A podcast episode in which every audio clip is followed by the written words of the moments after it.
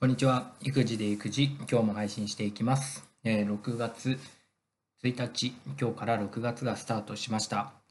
えーこのチャンネルでは、自分も子供も共に成長しようというコンセプトのもと、育児短時間勤務の実際や子育て中の学びを配信していきます。よろしくお願いします。えー今日は、え久しぶりに、え自己紹介をしようかななんてことを思いつきました。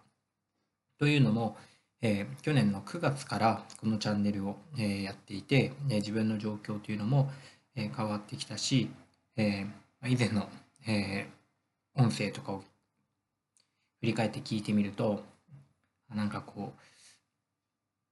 自分なりにも少しこうマイクの前で喋るっていうことに慣れてきたなっていう感じがあるので、えー今日は改めて自己紹介をしようかななんてことを思いました。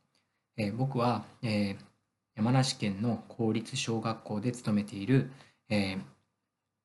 今年13年目になる、えー教員をしています。えーそして、えー今年から育児短時間勤務というですね、えー制度を使って、えー半日勤務になりました。えー僕が育児短時間勤務を取得することによって、えーもちろん子育て時間、えーこういうね、あの生活のゆとりを持つということも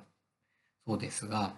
えー自分の生活だけではなくって、えー働き方自体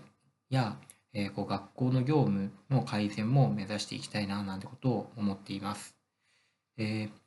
まあ学校の先生だったり子育てに関わる方に、えー何か自分の生活とか働き方とかが、うん、なんかこうヒントになって、えーまあ、私自身もそうですし聞いてくれた方が何かのヒントになって、えー幸せで豊かな人生につながることを願って配信していきたいなっていうふうに思っています。で、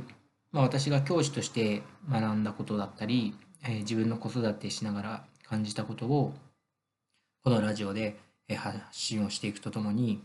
えー育児短時間勤務という、まあ、この半日勤務働き方を自分で選択していくっていう生き方を、うん、誰かに、えーこう届けたいなという気持ちでいます。えー僕も、えーこれまでやっぱり子供が生まれた時に、えー育児休暇を取りたいなと思って、えーいたけれども、えー人がいないとか、えーどうしても学校の仕事が、えーこう引き継げないというか、まあ、学校の事情だとか、えーいろんな事情で、えー休暇、えー自仕事よりも、えー自分の生活を優先することができなかったっていう悔しい経験もあります。それからやっぱり子供が病気になった時とかに、えー休みを取れなかったりだとか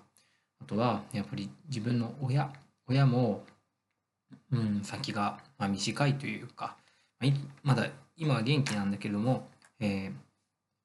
親と関わる時間っていうのも大事だし、うんまあ、時間っていうものを大事にしていきたいっていうふうに今思って、えー働き方と生活を、えーご自分なりに挑戦しているところです。えーま本当に拙い日々の生活とか、え僕が働いている中での気づきを発信していきますけれどもうんと皆さんに、えー何か役に立つことのになればななんてことも思っています。えー合わせて、えーブログもやっています。えーブログは、えー私のチャンネルの方でも紹介しているので、えーぜひ読んでください。えーこのラジオで、えー同じ内容について、えー触れていることもありますし、えーブログでしか出していない内容もあります。えーブログの方では、えー僕のまあ子育ての考え方、それから育児短時間勤務をとって、えどんな、え生活をしているかとか、どんな学びがあったっていうこと、それから今やっている日本語指導、え公立学校に通っているけれども、え日本語に不自由さがあって、えまあ、日常生活はじめ、え教科学習に、え不便を感じている子どもたちのために、えーですね、日本日本語を指導したり、えー教科学習の、え補習というか、えを補うということをしているので、えその特別な立場の、えまあ、役職として、え、発信できることを発信していきたいなと思っているところです。え、そんな、え、僕の、え、ラジオになっています。えー、ぜひよろしくお願いします。えー、ちなみにブログの名前は金子ファミリーハッピー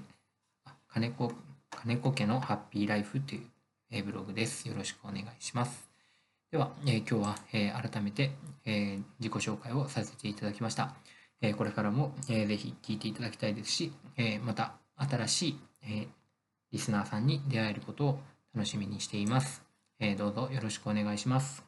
では、お先に失礼します。